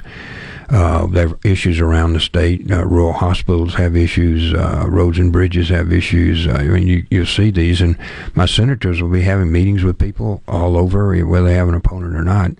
And uh, during the year, then we we're we really like to have committee meetings. George, you've seen that. We had insurance. We have everything from insurance to appropriations committee meetings. We had a Nicole Boyd did a great job this year on uh, looking at uh, after post Dobbs what were we going to do, and we have a number of different bills that uh, that affect uh, children that have come out of the Senate based on those meetings. So you'll see uh, sometime right after the session we do uh, take some time and look at what we need to do next year, and then they'll start having hearings about whatever the issue may be. Obviously, rural hospitals will be one of them. Uh, there'll be others, and we'll have hearings during the year. Workforce development. I talked to Senator Parker's done a great job with that. Uh, the Accelerate program met with Ryan Miller this morning. Uh, what they're doing, uh, which is just really expedited. Uh, people being able to identify what the jobs are and how you get educated for them. So there'll, there'll be a lot of meetings about that. Our career coaches have been just been rave reviews and so you'll see career coaches uh, out in schools all over Mississippi. Yeah, we were good. down at the uh, Construction Education Foundation Yeah, skills right. competition yesterday. We talked to Ryan Miller on, on the program and a couple folks from uh, Department of Education. That that program seems to be going well. It is, and uh, you know what? We used to be a little bit more scattered, quite frankly, than we needed to be. Uh, like the SWIB board was like 42 people on it, and uh, I mean, you you had boards when you were in private inter- industry, and so you know a board needs to be the right size, and we had one too big, so we right sized it to seven. Uh, the governor got some appointments. I got a couple. We put some really good people on there. They hired Ryan, and then we started really looking at and identifying in each of eight ecosystems around the state. It's been divided into eight spots. What are the needs, employment needs in this area? And it may be the timber industry in one, it may be cars in another one, it could be ships on the coast. What are the needs? Uh, what what is the economic part? And are we training in the community colleges to meet that need? And of course, nursing is part of it, and a bunch of others. But they really have um, accelerated the uh, gap, uh, uh, accelerated the process to get to a, a really well-paying job. And then this career coaches is a part of that, where our kids have the opportunity to to see do they want to do X or Y or go to a university or go to a community college for part time. But where where are you headed, and how how can we get you there the most economic way? So we're real pleased. And some of our community colleges have come along where they're doing tuition free now. Uh, if you take 15 hours at Holmes, uh, he's done a great job. So we're really pressing along to make sure that anybody that wants to get uh, an accelerated education can get one in Mississippi. Yeah. So, something that just uh, recently happened that uh, came out of the Senate, went to the House, got got passed is, is the postpartum Medicaid uh, coverage expansion. That's now headed to uh, Yeah. the governor's desk. He he has indicated, signaled that he he would in fact sign that. I had a conversation with Senator Blackwell last night, who of Yeah. course is uh, a leader on the health care in bill. right in the in the Senate.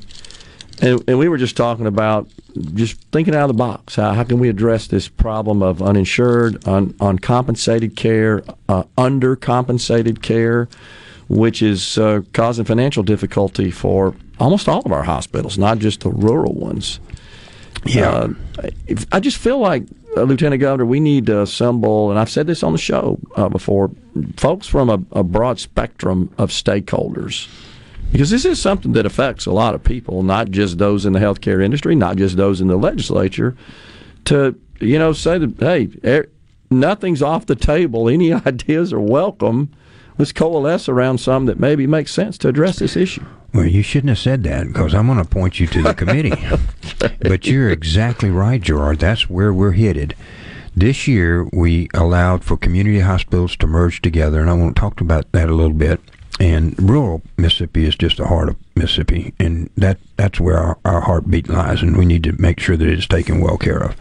So we had a, a group of individuals. We we gave uh, appropriated eighty million dollars to keep the hospitals basically afloat Then we passed a bill that allows these community hospitals to aggregate and, and share services and then allocate what their delivery services is. And I met with the head of the Covington and Magee hospitals. Now, both of those were going bankrupt for Right. a long time. Right. And this particular individual has merged the two of them together. They actually are doing well. And where he may have had five um, radiologists, he can use three, and they they station them between Collins and up the road in Magee, and they actually are doing well.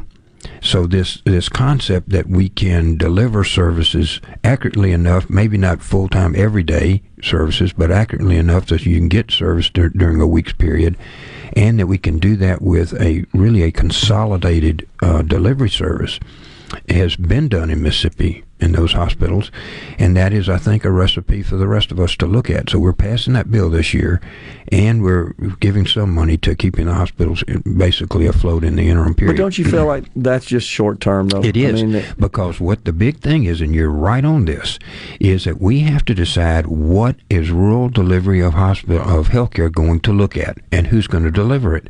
Now you've got these FQHCs out there, these federally qualified health Yep. systems out there.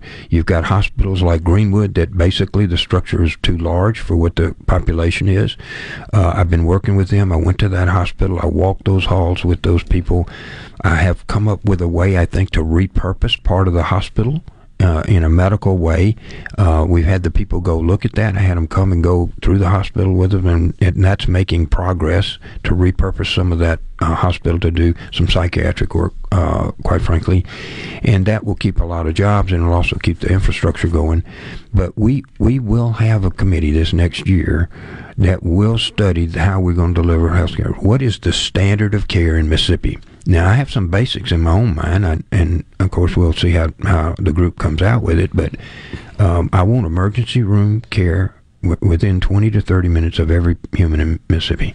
So I want you with, within 20 minutes to be able to get to an emergency room. Uh, that that will cover a lot of different things. Then that primary healthcare services, those internal medicine and OBGYN are really really important. The others can be structured to be there at different days and, and co- coordinated with other hospitals and stuff. So that delivery itself and w- how it goes about is going to be critical. I'm I'm really encouraged. Uh, I met with I think five or six hospitals yesterday. I went over their budgets with them, big and large. You'd know the names, um, rural hospitals and big ones. Uh, all of them uh, were negative numbers. yeah, all negative cash the flow. one in Greenwood, they gave me the financial. I don't mind sharing it with you. It was twenty million dollar loss this year after the downside. Home, Group, Home Group's their auditor. I pulled him up here. I've Yeah. read it on the air before. They've had consistent losses for the last five years, and, and the losses have just been trending upward. They have. So I, I have been out in out in places like Greenwood, walking in these hospitals and talking to these people. And as I said, I had meetings yesterday. I'm really hopeful that this this summer and this as we go through the election process, we're not slowing down for next year uh, because somebody will need to be doing this. So I'm I am. Uh, very much on point with exactly what you're thinking. Okay. We need to get all our hospitals, our people that are receiving these cares, and all the rest of us, doctors and everybody else, in a room and figure it out. Taking a break. We're coming right back uh, with Thank another you. segment with Lieutenant Governor Delbert Hosemann. Please stay with us.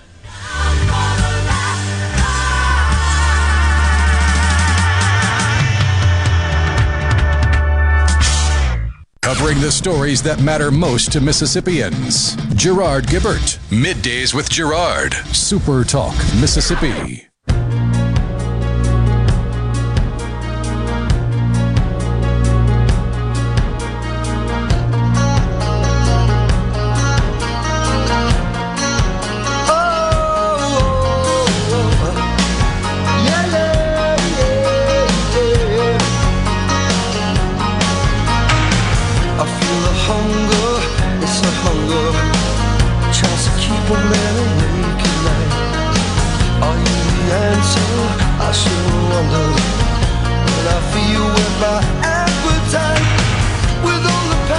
Back in the Element Wealth Studios with Lieutenant Governor Delbert Hosemann. So, so you got the, these three measures that look like they're they're going to happen. Uh, I say three is, is a way to address the uh, the healthcare financial situation state. You got the eighty million dollar grant program, um, which it's going to help some, but when you got a Greenwood Leflore scheduled to lose about 22, 23 million, that's one out of 120 something hospitals um, in the state. right. That's a quarter of that money for one year. Uh, maybe it can sort of help them regroup, perhaps retrench, restructure, uh, and pay the bills at the same time. You got this grant program for nurses. We do, and we're trying. We we have about we think somewhere between three and four thousand nurses short. So we've got a grant program for nurses where we pay six thousand dollars every year uh, on your debt and everything else to become a nurse, as long as you stay in Mississippi. So we, we're we're starting on that. That takes a while. Uh, there'll be a good bit of push um, to expand the nursing program. Pearl River needs some additional. Mississippi University Women has a great uh, nursing program. Um, Gulf States Gulf States has one. Most of these community colleges have a program. Yeah. So we're looking at their capacity. Some of them need a little bit more room. Some of them need more teachers. Uh, teachers are harder to come by because, um, eh, quite frankly, they make more money in the private market than they can teaching at a community college. And then there's the uh, the consolidation bill that that allows the hospitals to to pair up uh, to consolidate. So I got to ask you a question. This is what I I hear a lot from the public is there's a perception that that this particular measure, this consolidation uh, bill, would enable UMC to acquire hospitals, but it would not allow private hospitals to combine, to acquire, or be acquired. Can you talk about that? No, there. Um, UMC um, is in Grenada and Lexington, I think. I think that's Uh, right, I think yeah. that's the only ones. They had a couple several years ago. They got a bill passed that they could uh, have these joint venture agreements, but that's never really materialized. So it- there's Right. not a. They're not going out and acquiring anything because uh, they got to make the numbers work too. Just Same like problem. The same problem. Yeah. I'm not. I'm not at all worried about UMC taking over all of the all of the rural health hospitals here. I think they will end up being mainly a community-based uh, system. Yeah. So I, I don't think that that's something we should really concern about. And UMC has its own issues, Yeah. uh, its own expense issues. You know, the governor vetoed like fifty million dollars to redo their internal hospital where they teach doctors over there. Right. So they, I don't see them in an expansionist model.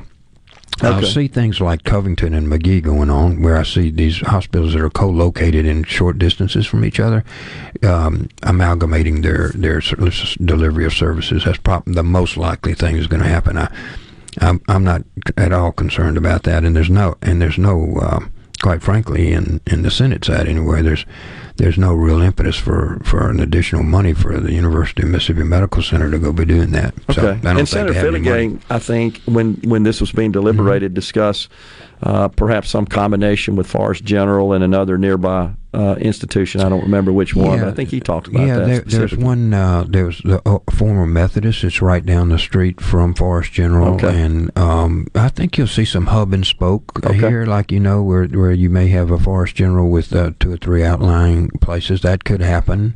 Uh, they're a county-owned hospital. Yeah. Uh, but uh, uh, there'll be an amalgamation. But what what we want to do is have everybody make sure that we have a base delivery of services for rural Mississippi. That's what we need to have and it, we have economic challenges, as you know, to do that, and others. But we need to keep our eye on the ball there, um, and how, whether you know what may work in Hattiesburg may not work in Magee. Yeah.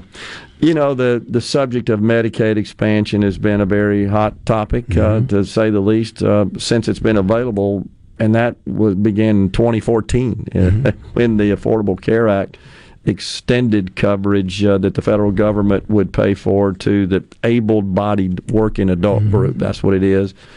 Uh, it appears to me at this point that while that may cover and reimburse some hospitals for some present unreimbursed care, I don't think this fundamentally solves the problem. In No. And I've, I've tried to say that before. People get running in a circle about, oh, goodness, we can't do that or that. But that's not the answer. Um, expansion of Medicaid is not the answer. At least, uh, at least in Mississippi, where we're where we're looking at, we have um, we have certain pockets of things I think we can do better, like postpartum. Yeah. uh, which the governor has come on with, and the House passed yesterday. Um, uh, those that makes sense to, for working mothers to have that additional 12 months, and probably not only makes health sense, it makes economic sense because we keep babies out of the NICU. But you know, those are the things that you look at, something like that. But just a blanket uh, expansion, it could be very expensive. Uh, the numbers are a little bit hazy. We first have to get our act together here before we ever start talking about anything like that. Yeah. All right, let's talk about uh, PERS. Mm-hmm. I'm worried about that. I think you are too. Very. Um, uh, we were kind of surprised this year. Uh, we got a letter that said they were going to raise uh, five percent. And when I looked at it, um, it got even. The more I looked at, it, the worse it got because they turns out they lost like four or five billion dollars this year on their investments. I assume you were not doing their investments. I'm not. That, no. That's good. uh, but in any event, they lost a lot of money. Yeah. And they asked for a five percent increase. I think which is about two hundred fifty or three hundred million dollars in that range of of additional funds, which wouldn't make up for five billion dollar losses. Obviously, I'm, I'm going to interrupt you for a second. I just want to explain. So the so the board has the authority to increase the employer contribution. Right.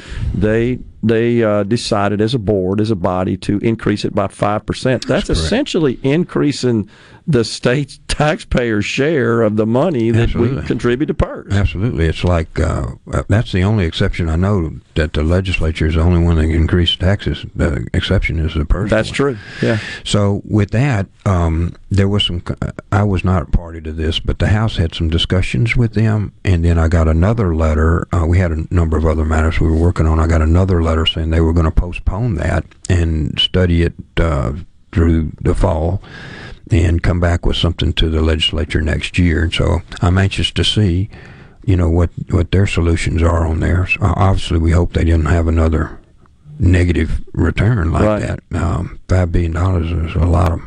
That's a lot to make up with, with working people's dollars. And they're somewhat, we should point out, somewhat restricted on how they can allocate their, their assets. portfolio. I, I know Yeah. there are some restrictions on it, but um, uh, I was I, I would be hopeful that we don't have another loss like that. Yeah. All right, so I, I'm going to leave that up to them. They've got they've got a board and the state treasurers on it and a bunch of others. So I'm hopeful that they'll come up with a with a positive solution.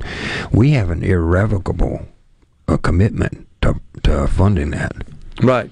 So there's not this is not a question about funding it or people getting their benefits. That that's not the question. It's just how much is it going to be. But the bottom line is increasing the employer contribution rate by 5% means that state spending increases to cover that with respect to state agencies are concerned. It also means that municipalities and, and counties and other public sector entities, correct. their expenses go up. That is correct.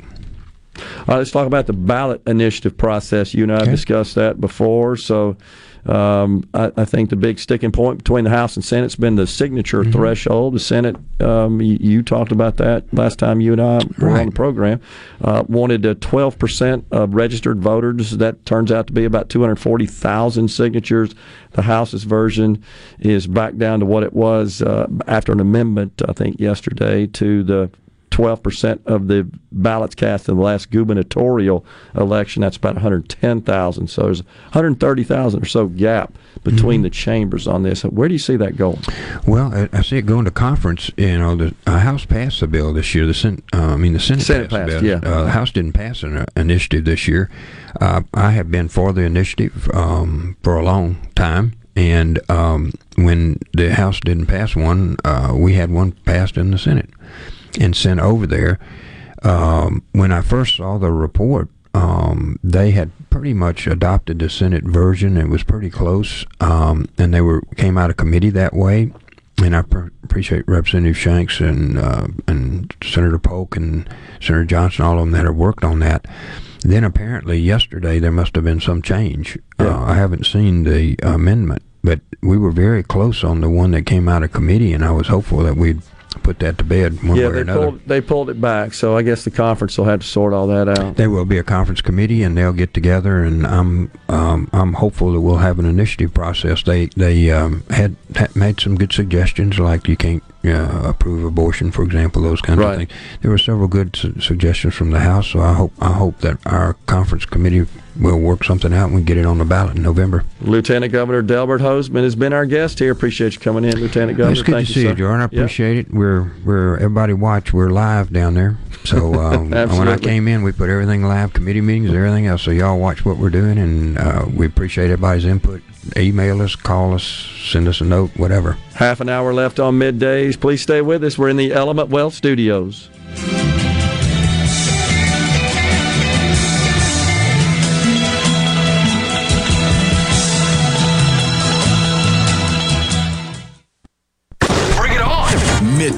Middays with Gerard Gibert. It is on. On Super Talk, Mississippi.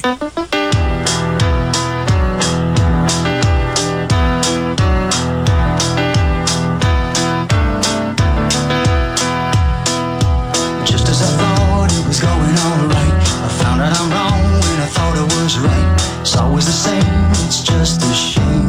That's all.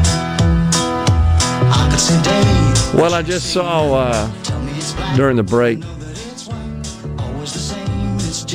my presently favorite candidate for president, Vivek Ramaswamy, was being interviewed and it's been making the rounds. He has, and on the screen, cup, a couple of sets of bullet points of his presidential platform, which of course we shared is ending affirmative action in the federal government is one, which I wholeheartedly support. He wants to eliminate the Department of Education. He wants to mobilize the military to patrol the border. And uh, those those were at least three of the things that were pretty high on his list. I'm with him on all of those. You're seeing now a move in the Congress by the GOP to deem the cartels as terrorists. I saw where was it Senator Hawley asked someone, and I, I heard it. I'm sorry that I didn't catch who the person was on the Hill answering the questions, but the question, paraphrasing a bit, was Are more people dying from domestic white supremacist or fentanyl? Which was a pretty valid question.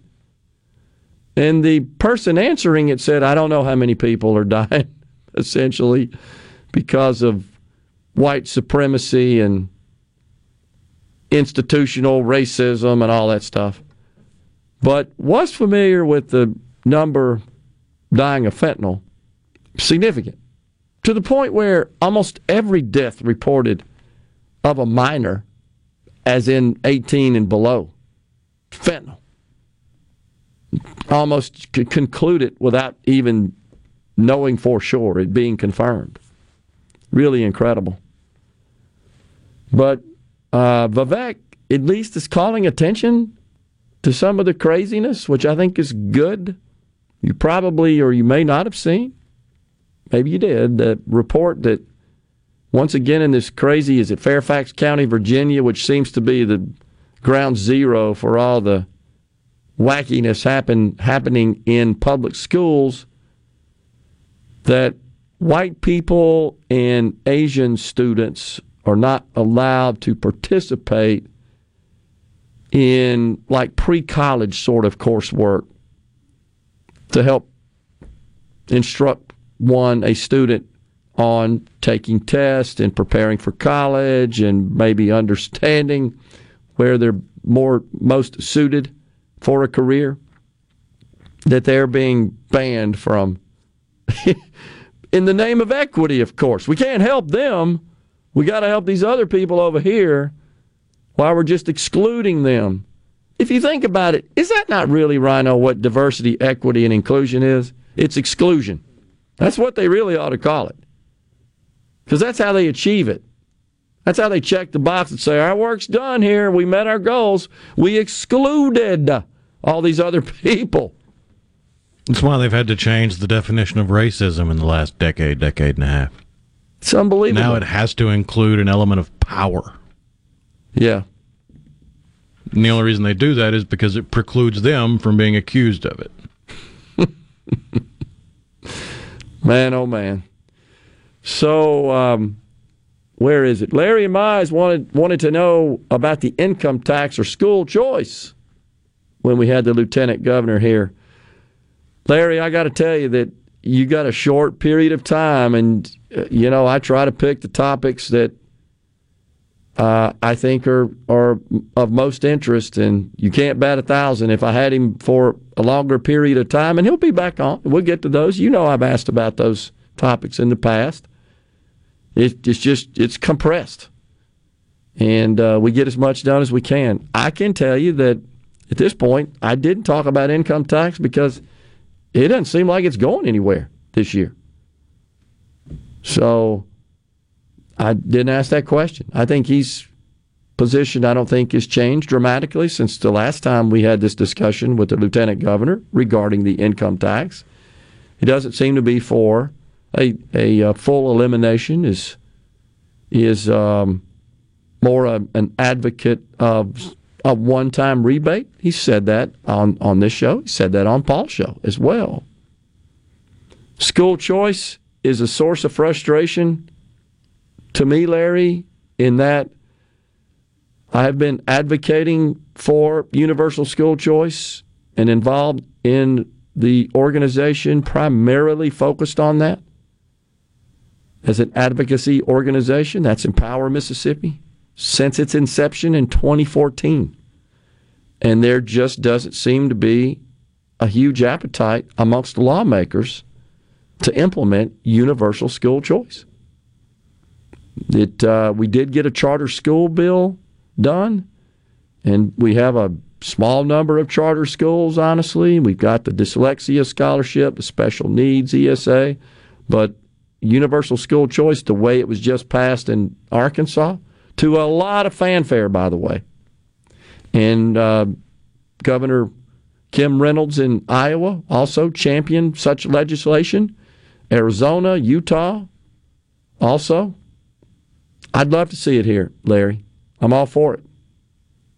And um, the income tax, you're wrong about that. Larry says it's not going anywhere because of him. That's simply not true, Larry.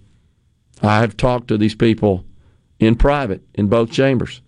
There's more opposition than you think. There's concerns about future revenues. Of course, the way the legislation would have been structured the uh, elimination would be phased in over a period of time, but certain revenue targets would have to be achieved in order to move to the next um, element of the phase, the, ne- the next to cut in the phasing out of the income tax. You know, based on the economic projections at this point, where the yield curve of federal treasuries is now now shows the biggest gap since we've had since 1981. I was around in 1981. It was bad from a recessionary perspective uh, and an interest rate perspective, and it was all because Fed Chairman Paul Volcker sought to rid the country of what was outrageous inflation, way worse than what we have today. And he did so by boosting interest rates to where mortgage rates were double digits, almost approaching 20%, which was insane. Uh, so now we're looking at another situation where the inverted yield curve is foretelling of a recession in the uh, near future, likely in the third and fourth quarter. We got the jobs report today.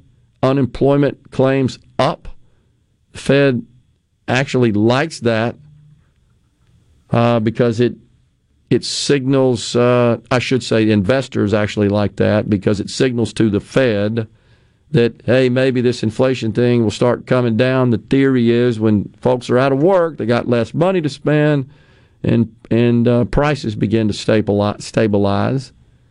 Investors generally welcome the news of higher unemployment claims in a hawkish Fed period, which is what we're experiencing right now, because it means, well, maybe the Fed will stand down on future rate increases or the rate at which they increase, maybe even pivot. But there's something else going on today since then, Rhino, because the Dow has turned negative. Now it's down 200. And futures started out ahead in advance of the unemployment report. Uh, kind of down a little bit, fairly flat. And then after the unemployment report, they celebrated it, and the and the markets opened. Dow went up, Nasdaq, all three indexes up. Now down again. I wonder if it's got something to do with Biden's budget plan, even though they know it's dead on arrival. Something's spooking the money markets. I'm not really sure. Larry, I would also venture to say that if we have a different lieutenant governor in the next cycle, we won't get tax elimination under a new lieutenant governor either. I think there's enough enough opposition uh, in both houses that, that are just standing in the way. And and as you recall last year, the original bill, which would have increased sales taxes somewhat, it um, gosh, it got bad reaction, and it would have eliminated the income tax on a very short time, uh, over a very short number of years. It got a lot of negative reaction from uh, the people. And so we came back with a revised version of that, which would have phased it in over a much longer period of time and had these, these revenue targets and thresholds. And then we couldn't get that through the Senate. But looks like this year we're not even getting anything out of the House.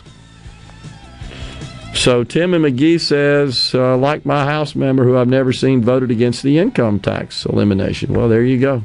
He also says, I'm not for expanding welfare, but I'm also not for turning in, anyone away. We can't let people die, or I could. And bottom line, I don't have an answer. It's very hard. I agree. Coming right back, final segment on midday. Stay with us.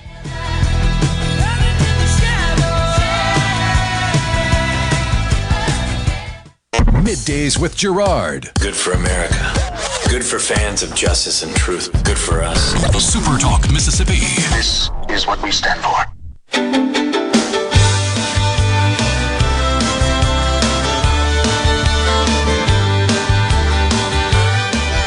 If you want to drive a big limousine, I'll buy the longest one you've ever seen.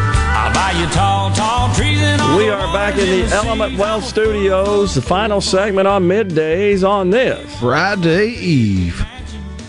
So, uh, um, I'm not sure what it's meant. A lot of Earths. I'm reading on the C Spire text line. I don't know. UMC nurses are quitting because our pay, I assume this person is a nurse at UMC, let us know, is a lot less than everybody else in the area. The only people at UMC that are making seven figures, six figures is all of the uh, higher up unnecessary people. Nurses are not making six figures. Well, I've had reports from, again, friends, contemporaries uh, who run hospitals who said they are paying six figures. And in the the healthcare forum I moderated uh, a couple of uh, weeks ago. Now, many of those, granted, are contract or coming from these so-called traveling organizations. But once again, this is where the market has to dictate pay. Simple as that. I, I, you can, again get rid of all the so-called higher ups and all their pay. It amounts to like teeny tiny squat petty cash. That doesn't solve the problem. That doesn't address the issue of people receiving care and not paying for it. None of that does. We could sit here and work diligently, tirelessly, endlessly on trimming ex- expenses. But that still won't solve the problem of providing care for nothing. That won't solve that problem. That's the fundamental problem. Louis from the 662 says, What about the hugely excessive charges by the medical profession? I wore a heart Holter for a week to determine if I was experiencing AFib. My results were sent to a secondary cardiology group to read the results. My bill from them for only reading the results over 700 bucks. This is what has to change. Well, I tell you how we change it, Louis. It's the same thing as you hear the the complaints all the time, right, Rhino? It's got the twenty dollar aspirin. Yeah, because you paid for it. The fifty people that didn't pay for it, that's who you're paying for. Yeah, that's what happened here, Louis. You're I agree, seven hundred bucks sounds outrageous. But it's all the people who had the exact same treatment, same services, that paid zero. That's where the problem is. Or they they were um, covered under Medicare or Medicaid, which pays a whole lot less for that than you did. That's the fundamental problem. That's that's why those that have private coverage um, have these outrageous bills and see these crazy charges. I agree, but that is a direct function of all the uninsured, unreimbursed care. If the hospitals and the healthcare industry and providers, pharmaceutical companies, farm pharmacies, if they could all say, if you can't pay, we can't help you, then it wouldn't be seven hundred bucks, Louis. It'd be two hundred. I'm guessing. I don't know how much of that is is factored into that price, but it's significant when you look at the amount of under reimbursed and unreimbursed. That's what's so screwed up about the whole dang thing. It's like I've said before, it's going to the McDonald's and there's five prices on a Big Mac. You show your card to determine what price you get. That that's the hard part about this. So and it's not as if you can say, well, you don't need that car, you don't need those sneakers, you don't need that person. I agree. There's all kinds of abuse out there of government benefits. It's bad. We should root it out. But but when you show up at a healthcare provider's office and you're in dire need of some sort of medical treatment, I just don't think they're going to say, "I'm sorry, I need to see if you can pay." And if you can't, you need to make a deposit before I treat your stroke. You ever seen that happen, Rhino? No. Not going to. So how do we address that problem? You're not going to tell the baby born at UMC prematurely and the mother and father and family, you know, it's going to cost 2 million bucks to nurse this baby to health. I'm sorry, it's just going to have to die. Not going to happen. Do you have insurance? No. Can you pay $2 million? No. Okay, we got it. And then what happens is poor guys like Louie and me pay $700 for a procedure, a, tr- a treatment regimen that shouldn't be nearly that high. That's that's the question. How do we address that? And while I agree with the lieutenant governor and many others that Medicaid expansion is not an exclusive solution, because that all that really does is extend Medicaid coverage to one coverage group that presently has no insurance. I totally agree that that's not a solution. But what I do know is that they're still going to get care. And often they don't get primary care, preventative care, and then they end up with more serious situations that cost way more money to treat, and nobody pays for it except you and me and our insurance and our out of pocket costs. That's what's got to be addressed. Again, it's going to take some smart people coming around. Ben asked about PERS losing five billion um, last year. Um, I looked at that. They have a $30 billion portfolio. We'll talk about it tomorrow in the Element Wealth Studios. Stay safe and God bless.